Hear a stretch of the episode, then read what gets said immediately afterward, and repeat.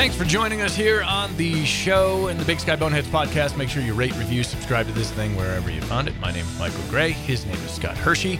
And unlike weeks previous, uh, we're welcoming no one to the show. There's no no no guests this week. It's just the two of us. I'll welcome you. You welcome me. I don't wanna. I don't wanna. I feel Okay. like uh, we're already here.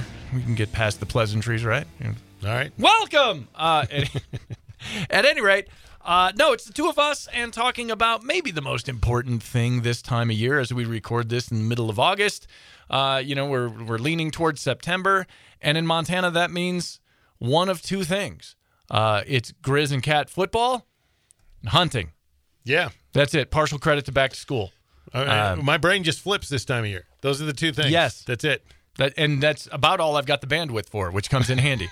uh, we were trying to think about a show with without a guest, and um, you know, uh, something I know a little bit less about than grilling, and uh, substantially more about than Eastern European geography. Yeah. and we landed on hunting. It's just something we do. We're not experts. This is Yes. not a uh, this is not a expert hunting show with tips and uh, and all that stuff that you normally get on hunting TV or hunting podcast. That's that's not what we're doing here. We're just average hunters. Well, and here's the spoiler alert for a lot of the people that are like, tune in for uh, pro tips. Well, the pro tip is have uh, ten grand in your pocket and hire a outfitter. All right. and then and then they will take you out and go, there they are.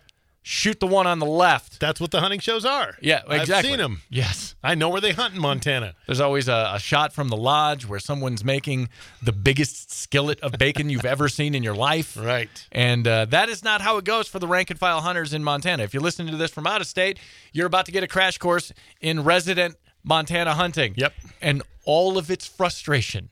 Because unlike the hunting shows, which edited for commercials are about 22 minutes and they start with some breathless anticipation and a truck on the highway and then there's some stomp stomp stomp first person walking and then there's a herd and then there's a shot and then there's the you know grip and grin and everybody's happy. Um you know most people in Montana are out there like us. They're hunting on the weekends. They're hunting in their afternoons after work. They're hunting in the morning before they can go to the office. Right. they're trying to squeeze in every chance they get in a generous hunting season And Montana has Um, all the things that they talk about on the hunting shows. We've got ample uh, access to uh, public land that actually has animals on it. It's got uh, a diversity of hunting, Yes. from uh, eastern mule deer hunting all the way to uh, hunting elk, uh, bighorn sheep, uh, goats, uh, whatever you have in this state it, that you've seen on TV. It's ex- we do have all that. It's just that most people do it differently than what you will see on TV. And you might be watching those shows and going, "That's awesome to watch." But it's a TV show. What's what's real hunters doing in the state of Montana? And that's what you and I do, and what most of the people listening are going to do. And I will tell you that it doesn't make for great TV often. what did you do? I walked for 15 miles. Every part of my body hurts, and I wish I'd never gotten out of bed. Yeah. And seen. Uh, that's it. First and foremost, with the hunting in Montana, um, and it's something we're battling right now, is weather. You, you can either have you can have wa- weather that's too nice, uh, which is what we're currently dealing with. Uh, it's summertime. We got temps in the 90s. Mm-hmm. Predictions from mid 80s by September, maybe because on September Mid-80s. September 3rd. Yeah, you can't. You shoot you shoot an elk when it's 85. That thing will be medium well by the time you get it out of the uh, Right. uh, off the mountain and out and tra- packed out to your place.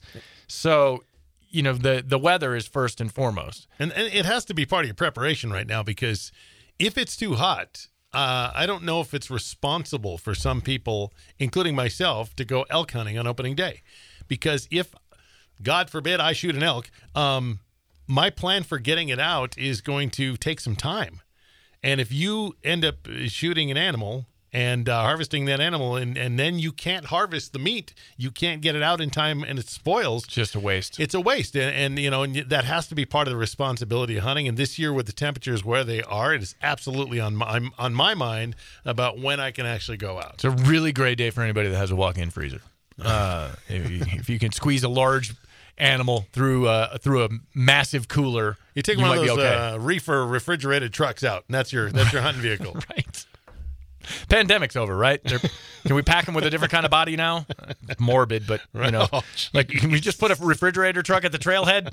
Are they busy? good idea. Um, you, you could make a fortune. Can Yeah, you, you imagine? Uh, so yeah, there's there's that going on, and then of course towards the end of the season, guess what? Uh, we have people that go out and get themselves in jams all the time because the weather now is the opposite of too nice. It's too gnarly. It's cold. There's snow coming over the top of the mountain, and you can get yourself in trouble that way. So that's. I think that's the first one, are those considerations.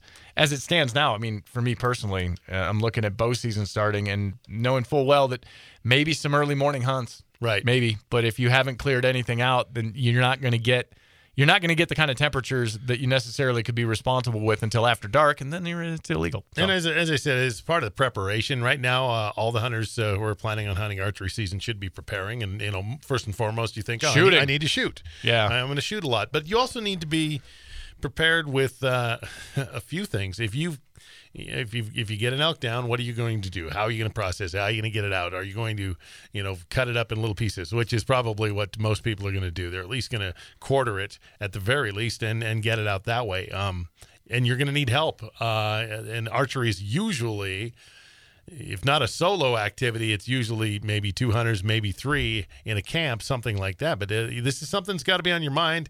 But uh, it's just part of the preparation right now, and preparing is what we're all doing. and that is, uh, you know, brings me kind of to the second point of this, which is the learning curve of any hunter in Montana. Um, you know, and, and the greater cultural aspects of this thing that start when people are very young. If you're born and raised here, if you're a kid in Montana, it can become second nature. But if you're a transplant, if you're in from out of state, and you're if you're not doing an outfitter hunt and you're in from out of state, there's this huge learning curve. And then when you're new to the thing, uh, you know, I I don't know. This is my sixth, I think my sixth hunting season. Uh, I talked to a buddy just the other day who's getting ready for a deer season already in the Midwest. And he was describing to me the exact same thing that my dad described to me when I was 14 because deer hunting is go out into this section of woods, sit down, wait for a deer, and pray. and that's that's deer hunting. You get two weeks to do it. That's it. You're in your tree stand, you're in your blind, end of list and that's all there is. Uh, you're never far from houses because there just aren't places that are in a lot of the Midwest. Out here, there's a lot of different kinds of terrain. There's a ton of different kinds of quarry. I mean, you already you talk about goats, sheep, bears, moose, elk, deer, wolves, coyotes, like all of the things that you can you, you could reasonably go out hunting for. Antelope. Uh, all of those things require something different. They require a different skill set and they require a different knowledge base you got to know what you're doing. It makes the learning curve really steep, especially at first. Well, and uh, as you said, you're in your sixth season, and I remember when you uh, when you started, and it's all very overwhelming for a number of reasons. Oh, boy. uh, the the amount of land and access being first and foremost. Where do I start? I mean, it's a gigantic state. Even in an area where we live, uh, just around here close, you can go in any direction. Right. Literally, you could go in any direction, and you wouldn't have to go far before you run into public elk hunting uh, or public deer hunting or what. I I mean, it's it's that much access. So what ends up happening is you get you'll end up in some way, usually through the help of somebody else, finding a spot and or a spot or two or a spot or three. But but it's usually just a handful of them and then you end up concentrating on those spots. And then you end up getting to, to know those spots year after year. And that's kind of what happens even in a great big state like montana. You don't just throw a dart every year. You you have to learn these small little areas and that's kind of what makes it fun because you find your your little area and then you learn it. And then the layer of complexity added onto that is once you do learn it, and if you have a, a region of the state or a county or a particular piece of national forest, like whatever it is that you have found that you like, the minute you get to know it a little bit to where you have any confidence, FWP changes the regulations there, and what you were doing is no longer any good. Because I had Right. a honey hole. All right. I had the greatest day of hunting I've ever had in the place where I was. I dropped two elk side by side, same day, within seconds of one another, tagged out completely and legally for the year. I was like, well, there it is, folks. I'm done going home. And the very next year, they're like, yeah, no, you can't do that anymore there. I man, and I it took me four years to crack the code on this relatively tiny piece of land, but I had learned it, and it was it was not an easy place to get to, which is the other thing you have to decide in terms of uh, going going back to learning curve. How how much work do you want to put in? You know, the place that I found back the, all those years ago was a 75 minute fast, fast hike. Like you had to keep on the balls of your feet. You were moving Mm-hmm. uh, to get to this spot and then get up and there's a ridge and I got to be here and it's got all got to happen in the dark. Um, and it's grizzly habitat. Right. And you've got all those things going for you. And some people just don't want to, they don't want any of that mess. They don't Well- want to deal with that trouble. There's two. There's a difference because you talked about the a little bit about the you know how much diversity there is in the game animals, and you got to hunt them differently. And something that uh, that is different between deer and elk in the state of Montana. If you're hunting for elk, um, you need to plan on putting in mileage. You Right. have to. You you're, you're going to have to. You know, and it's and it's a lot of it's uh, because to get away from the pressure of the roads and then the hunters around them, but it's also mostly because the elk are going to move, and the elk are going to find these areas where once hunting season starts, no one is going into. Uh, deer hunting's a little bit different in the fact, like where I hunt in, in eastern Montana, all you have to do is get a mile off the road, and there's no one there. Right. I hunt in an area where there are vehicles up and down the road all the time. Uh, there are campgrounds full of trucks and hunters and and and campers and tents and all manners of life. And uh, then when you get a mile off of the road on foot, no one is home. Right. There's that's how you do it because if you, a lot of those hunters are driving up and down the roads. Now with elk hunting, it's a little bit different. A lot of people are willing to put in the the hiking, and uh, if you're talking national forest, you're going to have to go in after them a ways, and and that's another part of the preparation of getting those animals out and why it's such a consideration with with that particular game animal. Elk are big, Yeah. and they're a long way from the road. Well, and that was a that's sobering. Um, I've filled four elk tags in the time that I've been here, and the first one, you, you just don't know until you know. You walk up and here's this animal, and you're like, "Oh God, what do I do with this?" Yeah. I had I and, and I was hunting with a guy who's born and raised, and he laughed and he laughed and he laughed because I threw my pack down, and I have this little rope that's tied with a slip knot style thing for you slip it around a deer, and you can haul it. You just throw it over your shoulder, and you just pull the deer wherever you need to pull the deer because it's a stupid deer. And uh, he let me try to climb up in the bed of my truck and pull elk into the truck Right. with a rope that was three feet long, with no pulley system, no block and tackle. Yeah. And I gave it one really hard tug. My feet shot out from under me because I was standing in the snow, and my butt hit the bottom of that truck really hard. And he said, Yeah. "Do you want to listen to me now? We're gonna do this a different way." I was like, "I'm all ears." That thing's huge. Um, I hunted elk with a guy one time. This is an actual conversation we had. We were walking in. There were elk in the area, and I knew there were elk in the area. We had ran into them, and I thought there was a decent chance we might get something that day. And I looked at him as we're going in in the dark. Two guys on foot, walking in, and I said, uh, if, if we if we get one down, what's the plan for getting this thing out? And he said to me, I think we can get it out in one piece. And this is through deadfall, much as much of elk country is all deadfall. It's Base- just trees laying all over the ground. Right. And uh, and also a big like the, the the slope we were on was pretty steep. And he said, I think we can get it out in one piece. And I looked at him and I said, What? and he said to me, and I will quote, I'm a pretty big fella, Scott. And I went, Oh, jeez, we are in big trouble today. Yeah. There's Well- no way we would have got it out. and that is a great subset of you know the conversation about the learning curve and i think this is probably this is something for all hunters but especially here in montana where the habitat and the game range so wildly you can hunt predators all the way to the, the smallest prey you can you can hunt mountain critters all the way to prairie critters um, the people you're getting your advice from and the people that you're sharing your hunt with are incredibly important because unlike the Midwest, and I've hunted every, I've lived in four states, I've hunted them all. I've hunted Washington, Nebraska, Michigan, Montana. And Montana is the one place, Washington, partial credit to Washington, uh, but Montana is the one place where there are legitimate survival elements to your hunt. You have to know where in the hell you are. You've got to have something to help you find your way. If Yep. if onX isn't on your phone as you leave, you're making a mistake. You know, if you don't have a Garmin, if you don't have GPS, if you don't have an otherworldly Daniel Boone like sense of direction to get you back to the truck, it can get dark. A storm can blow in. Things can get incredibly. You can get attacked. Uh, there are plenty of people uh, you see on television got attacked by a bear, and they're three miles, four miles out from where their vehicle is parked, which is 50 miles from no place in particular. And you've got to do all of that while bleeding. So the people that you share your hunt with becomes incredibly important because your survival may rest on a decision they make And I've had a couple of experiences where, like, I don't think I need to be in the woods with this guy. Right. Uh, this this is not a good idea. I'm gonna, and it makes it completely takes away from the experience because now all you're thinking about is okay. We I just need to get through the day. I'm already here, so I'm pot committed to this, and I need to get back to the truck. And then when I go back to the truck, I'm gonna ghost this person and just we're not doing this again. Yeah, and those survivability things are only part of the uh, uh, of the kind of the the check marks that you have to go through to, to hunt with somebody more than one time. And I think that there's a there's a lot to that compatibility thing, the way people hunt. Um, some some people's idea of hunting is different than other people's idea of hunting. You know, I and and it might have to do with the, the again walking a certain distance. I hunted with a guy one time, great hunter, kills a lot of animals. He hunts. Uh, he is in shape.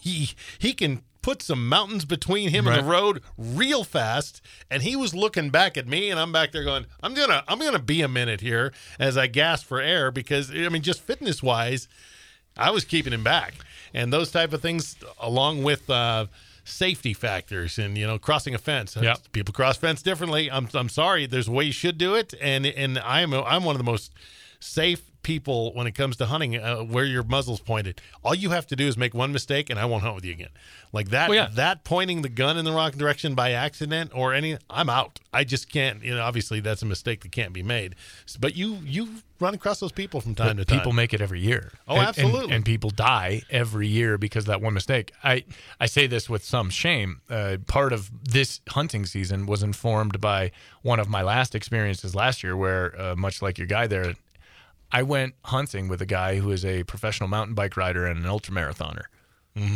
and he kicked my ass right all over the mountain for two days. And I realized that I had let myself go. I was probably 10, 15 pounds heavier than I needed to be. And and throughout the course of this summer, I've changed some things. I still can't keep up. He's 10 years younger as well, so that's important. But I mean, it was it was something to be trudging through this stuff, look up, and he's 300 yards ahead of me and just moving yeah without a care. And then when I did catch up to him, I was the only one drenched in sweat and out of breath in the cold yeah because I had I had managed to work myself up like that. So all of those things go into you know all of those things go into those decisions and you know who you hunt with may be a matter of a family tradition. Uh, if you're you know if you're a local and you're coming up, that's great. I hope to my my son isn't you know expressed some interest. I hope to get him out on a youth hunt this year. yeah Um, you know, my daughter did the hunter safety thing. She went out with me once. We talked about killing an animal, and she was like, "I'm gonna pass. Uh, you could do it. I'll eat them. I have no problem with that."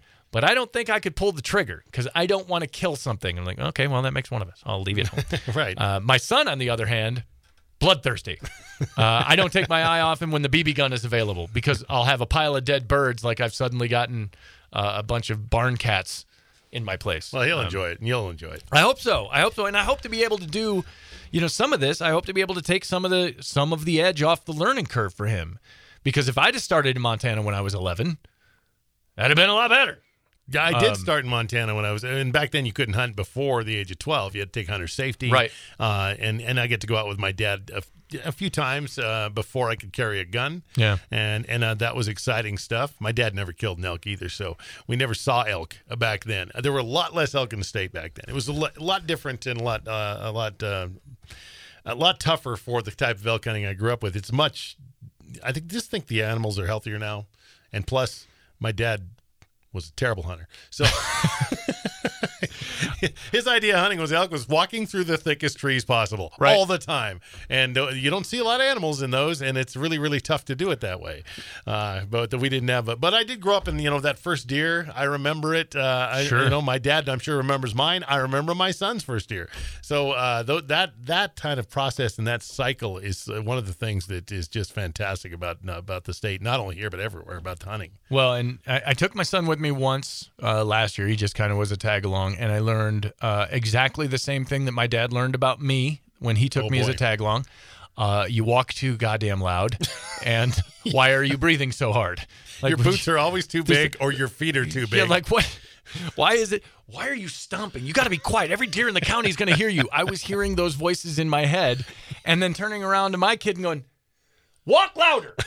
All right. I'm pretty sure there's an elk in Idaho that doesn't know we're here yet. yep.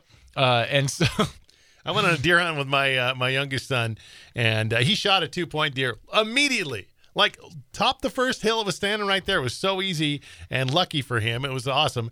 And then we hunted for another two days, and I knew he was just too noisy for me to see a, a good buck. And and we were, and so if the final day, we only had one afternoon, and we're done. We got to head home.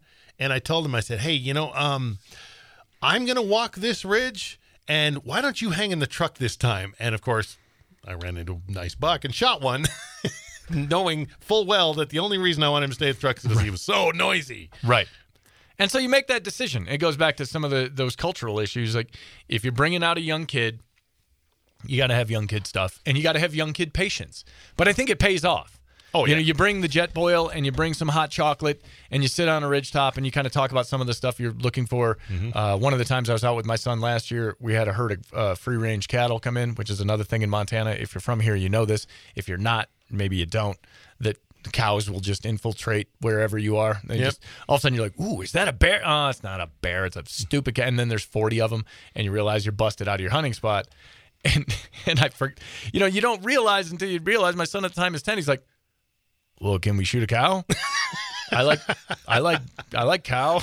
like, no, you can't. That's not a thing you can do. Rancher's gonna be real mad if you shoot his cow. Uh, that's not why we're here. He's like, all right, well, I was just checking. I thought, you know, I, I think I it's like important for the kids to learn the other things around hunting. yeah, it absolutely is. However, I do also know kids who have just had so much dumb luck immediately that it's like, oh, we were going to go out and shoot a deer, and then uh, we ran into a bull elk, so I shot that, and and just year after year, I have a friend of mine's daughter who just every time she goes out, she has success, and she shot some big animals, and it drives me crazy. Like that kid does not know Right. what I go through, and maybe she never will. Good for her. Uh, but I talked to another kid, and, and I was uh, we were on a softball trip, and we saw some elk in the field, and I said, "Oh, look at the elk!" And she out of nowhere goes, "Well, I shot an elk one time." I went, "You did?" Get and She said, "Yeah." She goes, "The kind with the horns." It's like, oh, jeez, Stop the car, open the door. You're walking home. exactly. No, and that was, you know what? After years of, uh, you know, growing up uh, with Midwest deer hunting and things, and having very little luck and a ton of pressure and very few animals, and uh, especially since the wolves have been introduced to the Great Lakes region, there's even fewer animals.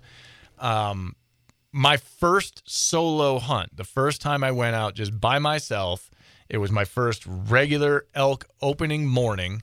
I went out in the dark to a spot, and I'd never hunted this spot, but I talked to a guy that I know, and he's like, "Well, you know that one spot where there's the gate, and then you go up the thing." He's like, "You know what? I, I- just give it a try. For your first try, it's not a bad walk. You know the surrounding area. You're not going to get lost.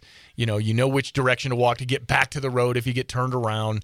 And I'm like, "Okay, yeah, no, all that's fair." And I walked up a ridge 500 yards, and I heard an elk bugle, and I hid in a tree, and the sun came up, and there he was, and I shot him, and he was dead. And within 45 minutes of my first sunrise on opening morning, I had a bull elk down, and he texted me. He's like, "How's things going?" I sent him a picture, and I can't repeat what he said, not even on a podcast, because he's like, "I hate your bleeping guts, and Yeah. I don't know how you did that." And I'll let my boss know and come help you get that stupid thing off the ridgetop. I can't believe you shot a bull elk on your first solo hunt. I think you appreciated how uh, how lucky that was. I think I don't think it was past you. I don't think Well- you thought that's the way it happens every time. No, it's not the way it ever happens ever. And certainly not in my life. Um, you know, I had as many I had as many bull elk in my credit to my credit as I had whitetail bucks. and I grew up in the Midwest. Yeah. Um, so yeah, it was one of those things where it happened, and it hasn't happened since. Mm-hmm. I've been, I've seen bull elk in places I can't shoot them, and and I've you know, and I've been close at times when I could and couldn't close the deal, and something goes wrong, the wind turns around. You know, there have been lots of other other instances where you know just luck wasn't on your side, and and you realize you talk to enough guys that are hardened, grizzled. Montana born and raised. They'll tell you like they're 17th generation. Granddad was dropped off by a pterodactyl. Been here my whole life. Have never shot a bull elk. Mm-hmm. And I'm one of 'em. And and you realize like okay, this is, and it's not for lack of trying, and it's not for lack of knowledge, and it's not for lack of opportunities. Um, it's just like everything has to align for that to go well. I can count the number of uh, bull elk that I have seen within rifle range uh, during hunting season on one hand. And with fingers left over. Right. It's not as easy as uh, as uh, the the hunting shows make it sound. No. It can be really really easy and lucky for you if if you're fortunate in that way. Um, but it's uh, it's it's also something that can be extremely frustrating, uh, and, and you can have you know an entire lifetime of hunting like I have with elk and just not not put it together. Last year I had a bull elk walk in six minutes after I sat down at 22 yards and put an arrow in him and never recovered the animal and and and I still feel badly about it today. I did everything I could possibly do, tracked it all day, took six people out there looking for it, didn't find a hair, didn't find blood, didn't find the arrow. It's just one of those things. It, it is you know, and if you think that that's a horrible thing that I did or that that that's unusual, I have talked to hunters that you and I both know, Yeah. who have had similar experiences where everything comes together and then it just for some reason something like happened to me. I, I can't tell you how many people have said that to me like oh i did the same thing. Like it's it's on you know it, with archery hunting uh, for an animal that large um, that's that's a reality. And like i said i fully expect that that bull survived because i've been out to that area many times. And and, and it's just you know that's my my one real chance in in uh, hunting since i was 12 years old. My one real chance at a bull elk uh, after all these years. So 40 years. 40 Right, right. with a four. Uh, but that's a, it's a tough sport. You know, it's a tough activity. It is a it is a but if I didn't love it, I wouldn't be out there anymore. And that's what you got to do. You got to love the the act. You got to love what you're doing, not just the expectations of, of uh, harvesting an animal. Well, and it, it extends to you know people that have. Uh, it, it was just last year a guy that I hunt with that has shot a pile of deer over the years. Has all the killer gear, including first-person cameras. Recorded himself putting a lethal shot on a whitetail buck. Shot that thing dead in the chest, and you can see it in HD. It wasn't like a grainy bank lobby video. It was perfect. And you hear whack, and you see the arrow chunk. Never found the deer. Oh, And I'm like, come on. That thing shouldn't have gone 30 feet. it makes you sick too. It And it- absolutely makes you sick. It just and and looked for it, looked for it again the next day, looked for it again later that week. Look and and there is the video. There's the the video footage. You're like, no, that's a brilliant shot. Mm-hmm. That's perfect. You couldn't ask for anything better. If I if I was him, Sans video, I'd have been up, you know, in my tree stand going, uh, having a little party, do a little TikTok dance, you know, maybe the maybe the sprinkler, I don't know, and then I would have come down 45 minutes later, found the blood trail. You expect to go find the deer. Right. Meanwhile, I shot a, a buck. Uh, a, a, well, in the Midwest, they're nine pointers. Here, they'd be a five by four, uh, and blasted through. It, it jumped my arrow at about 50 yards, and I put it through that deer diagonally. Mm-hmm. Arrow came out straight the other side. Deer was dead 40 yards from where I was. It was nowhere near the kind of shot that he put on his, and mine was dead where it stood.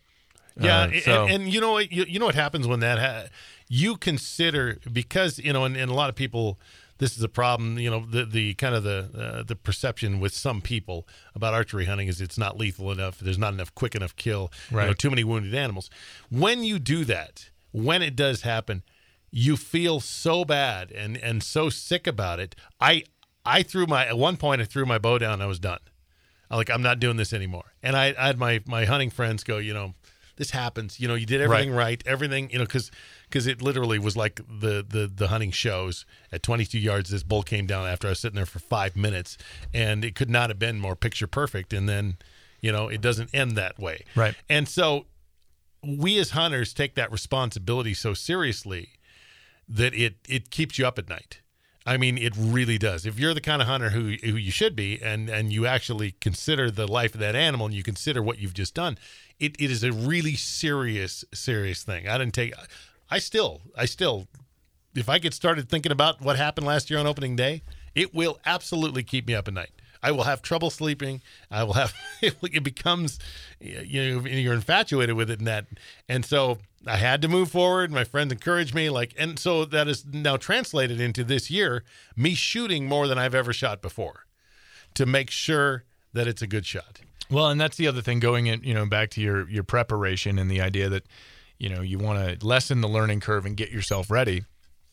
And this isn't just in Montana, but I think it's it's more important here because there are different things you can go for. There aren't a lot of places in the country outside of the Rocky Mountain West where you can bow hunt an animal the size of an elk. Mm-hmm. You know, and again, shooting a deer, I can put an arrow through a deer with my bow.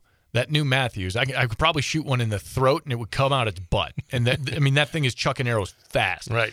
But an elk is a different animal. You're talking about something that weighs 800 pounds and can eat a bullet. I mean, I've I've hit four of them with a to, with 30 six and a 300 short mag, and I've never found an exit wound ever. They just eat that bullet going, you know, 3,000 feet per second. They're tough. I mean, not just big, but amazingly resilient. Yep. Um, and will walk away from wounds that later turn fatal. But at the time, they're just like, all right, well, I'm going to go over here. That kind of stings.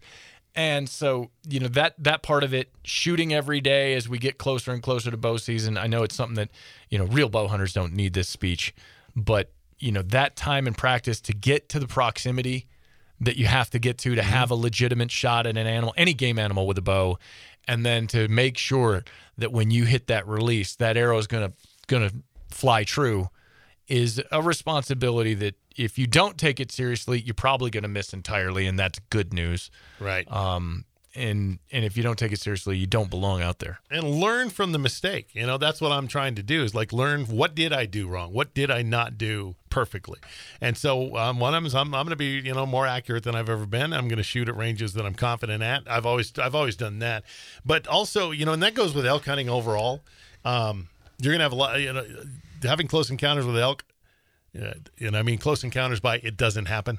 Right. it just and learning from uh, from what happened and going back and reevaluating, you're going to learn something almost every time. Uh, and I've gotten better at taking those and translating those. One of those is all with with elk calling. You know, you know how it is now. You're started to do some of that. Right. I've been doing. Uh, I've been, you know, and everybody starts out. You you buy it. First thing you do is you buy a bugle, some sort. What's doesn't matter what kind it is. You really want to blow it. Like you practice what you really want. You want to get out there and you want to blow that bugle and uh, it leads to overcalling in most cases, especially when an elk answers back. That's the curse. Like, Right. you blow the, the bugle. If an actual real bull elk responds, it will lead you to overcalling in most cases.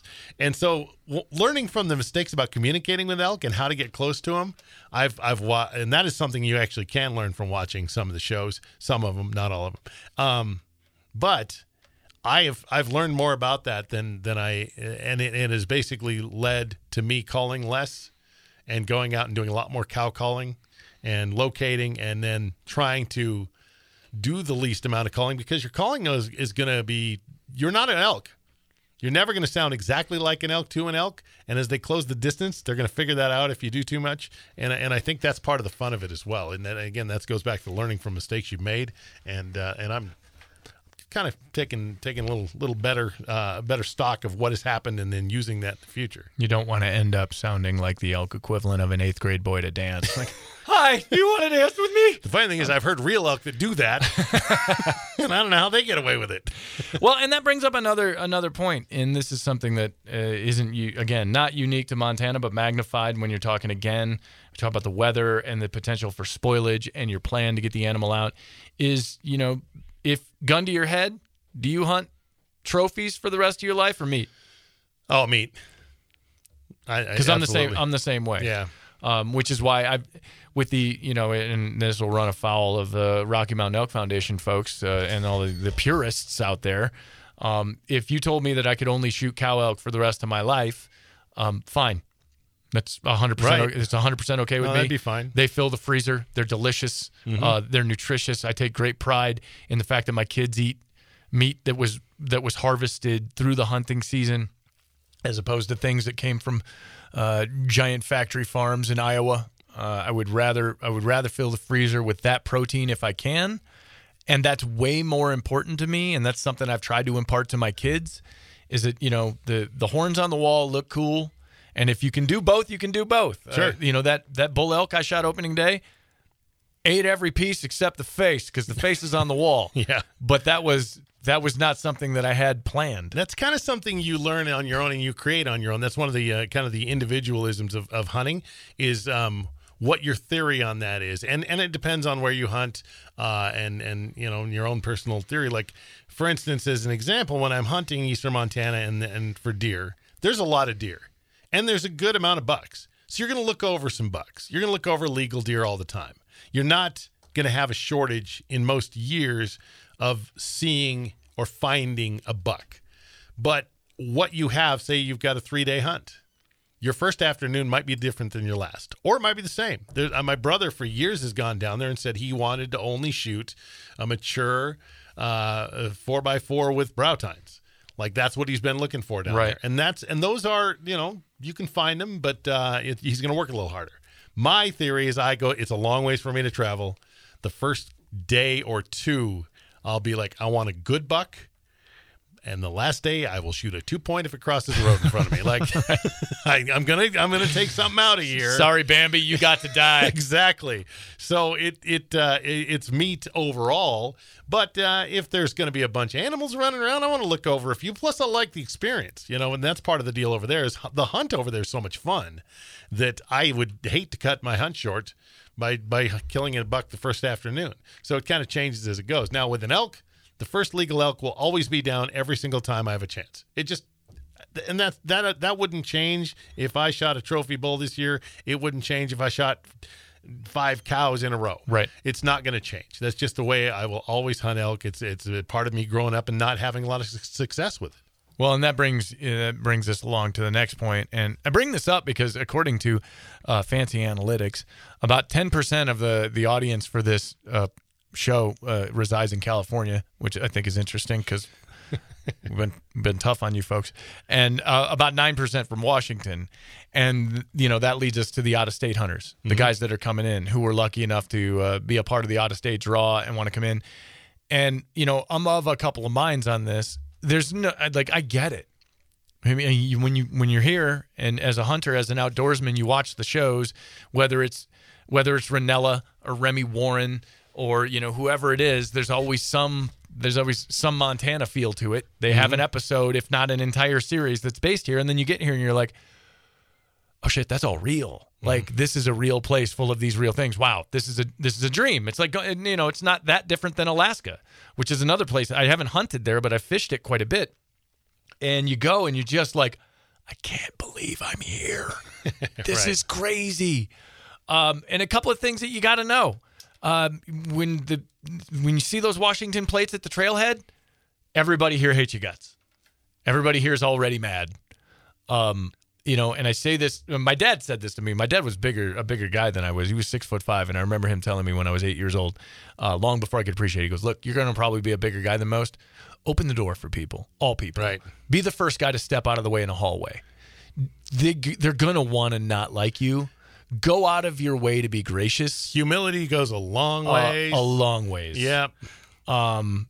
Listening instead of talking goes a long way. Boy, oh boy. and and asking people, you know, hey, you know, they, I noticed you. You probably know I'm new here, or I'm, I'm here on an out of stater. You know, Right. what can I what can I do to to do things the way you do it?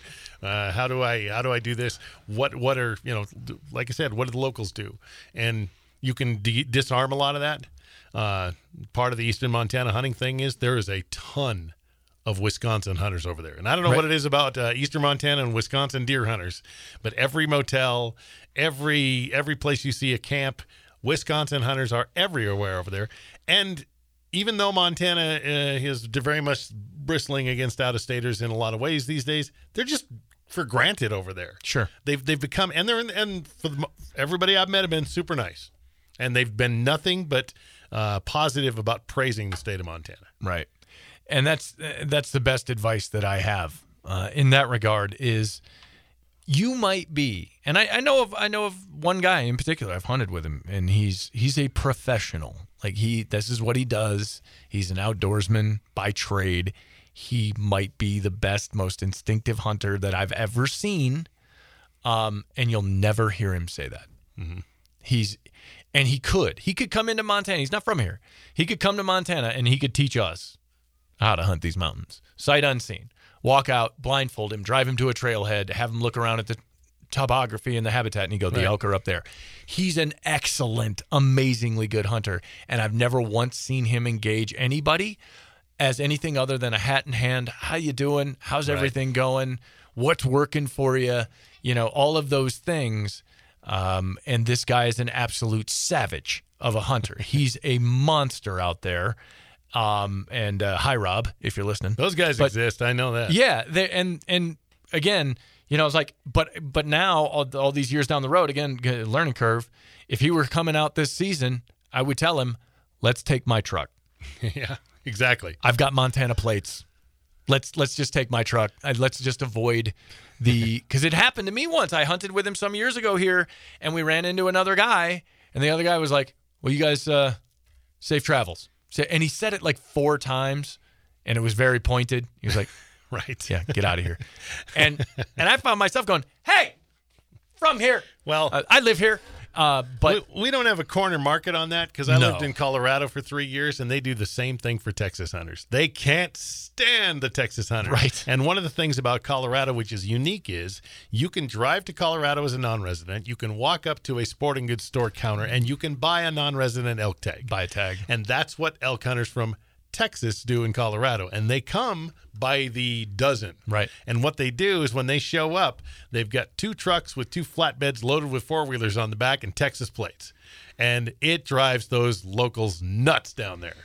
And uh, that's the perception, and that's where the issue lies. So, Montana being kind of uh, uh, not so much laying out the welcome mat for out of staters Not anymore. is uh, is not necessarily just a Montana thing. No, and that as you know, as people have bristled nationwide and we become more polarized on all issues, uh, you know, it's spilled over here. It's changed over the years. Um, it's a lot less welcoming than than it used to be, and so I say that not as a deterrent, saying don't go. Just know that like you're working from a deficit, and you just have to accept that. You have to accept that people are going to assume you're a dumbass that's going to do dumbass things, Yeah. and they don't want to be around that guy when they're trying to harvest an animal. You, you know what I also see? I see people posting on Facebook groups, uh, hunting groups, especially Montana groups and Montana pages, and they'll say, "Hey, I live in California. I just drew an elk tag. Got any tips on where to go?" Uh, To hell. There. be uh, be real careful about that. Uh, you might want to phrase it in a, in a. You can look for, um, you know, uh, you can say, uh, "I'm thinking about, uh, you know, this particular area, and I've got a spot in my where to stay, uh, things like that." There are things you can ga- you can gather from those groups and from the comments. You're gonna have to weed through a bunch of stay out, Right. um, don't don't come here and then you're gonna have to get to the one guy who just says uh, dm me and that guy might have something for you Yeah. but be ready for all the other stuff Definitely do not download any pings offered in the public comments. if somebody gives you if they give you a longitude and latitude in the public comments as a good place to hunt, it's a hundred percent not a good place to hunt. by the way if you're listening and you are a montana hunter we agree they should mostly stay away so I understand the appeal. Just I, I wish, I, and I hope that I hope that people understand that. I think anybody who uh, cares where they're from recognizes uh, the the pressure from people that find out your your place, your home, is something that they really really like. It's the double edged sword of Montana. It always will be. It's amazing here. It's not going to get any better either. if you're of a certain kind of mind if you you know if there are certain things you like. Same thing with alaska. Same thing with wyoming. If the if solitude is your thing if you like wide open expanses of spaces and a and a habitat that is going to challenge you in every conceivable way this is your jam. Uh, if you like living easy and access to good um, restaurants and lots of ample shopping, keep driving, friend. Uh, you're going to want to keep going until you get to Denver or Seattle because this just isn't for you. and if you're an anti-hunter and don't like hunting this is not the state for you either because uh, Well, this is a hunting state Would like to think that goes without saying. uh, well I mean, they're boy, moving oh here too Boy, I can't imagine that's anything more than a rental. i hope so That's you're going to find out. Like, no, this just isn't. These aren't my people. I, I hope they Um, they do get the message Well, and that brings a you know kind of the final point. We'll wrap this thing up. You know, just the uh, as we look forward to this time of year, it really is um, for my money. Fall in Montana is is is it. It's the mountaintop. It's as it's as good as it gets for the things I love to do. Um, you know, watching football games and cooler weather and hunting and being out in in all of the natural habitat that the state has to offer. This is as good as it gets, and and it's such a cultural moment uh, with with kids getting involved and families getting involved. The number of women that I know that hunt is unrivaled compared to anywhere else that I've lived. Um, it's not just tolerated. There are other places that have deer widows. Here you have a hunting partner. Right. She's going with you. Um, and as statistics will support, she's a better shot than you. Um, you know, women are women are better marksmen. They just are. Well, I hope we get a uh, a fall this year. I hope it doesn't go from 85 To uh, 25? to snow and blizzard. Last last year it was warm opening day of archery season, Yeah. and by the time uh, rifle season got here, the opening weekend was an absolute blizzard. I mean, it was it was just insane how much snow and, and real cold. And so it did. The, the the fall was short. I would like to see some a big run of like 50 degree days and 20 degree mornings. That would be awesome. Yeah, I'd just like to see a big run of animals I have tags for, um, preferably within range. Last year, uh, I had three, three bull elk next to one another in bow range, raking on trees and goofing on each other. Two of which were imminently shootable, hmm. and a spot where I couldn't shoot bull elk. And I just watched them. I had video of them on my phone. How'd your morning go? Great. You want to watch a nature show? I filmed one. I need David Attenborough to come narrate the thing, and I'm going to sell it to Nat Geo. Well, Uh, last year I shot an opening day, uh, opening morning antelope buck, and that was a great start. And then the opening of deer and elk season, I put an arrow through an elk made of mist, and uh, that was the end of the season. I didn't fill another tag, and it ended up with a lot of frustration. So. And I didn't I didn't even fill a deer tag last year, which is really unusual for me. I usually fill my deer tag. It's I don't consider it automatic because there's been a few seasons, but usually I can count on that. So I'm hoping for a better year this year. Yeah. Well, uh, and I hope for uh, one for you. If you're listening, you're a hunter, uh, you've uh, stuck through it. This is the first episode that we did uh, without a guest, without anything other than uh, just our love for this time of the year. It is it is absolutely my favorite. It's not even close. And uh, you know, good luck to everybody that's going out there. Please, for the love of God, don't be a statistic. Don't hurt yourself. Don't hurt anybody else. Yeah, you got a few weeks, so prepare, prepare, prepare. Yeah, yes, get ready. And if you're coming in from out of state, do so with your hat in hand. Uh, nobody wants to hear about how it is where you live. Yeah. Trust me on this. You're going to make more friends if you just ask general questions and you don't let anybody know where you're from unless they absolutely ask. Yeah. Uh, it's not necessary for you to vomit up what part of LA County you're from. You don't have to. You're not under. If you're from King County in Washington, that's fine. No one cares. Let it go. I especially don't You, care. you know, don't you don't have to tip it off either with your Realtree camo Seahawks hat. Leave it at home. Uh, get something in with neutral logos on it. You'll be fine, and hopefully you'll catch some uh, some good advice from one of the locals and be able to go out there and successfully harvest an animal, as we both hope to do, Well, uh, perhaps several times. and after the season, maybe we'll we'll let you uh, let you know how that went. I hope it's good. I'll tell you what, you'll know if it went badly because we won't do that show. if we're both eating tag soup come November, you'll know because Yeah. we'll just take a month off of the stupid podcast because we'll both be grumbling. Tag soup sucks. At, at any rate, uh, rate, review, and subscribe to this thing wherever it is that you found it. Thank you so much for taking the time. Uh, we'll be back with a guest next week.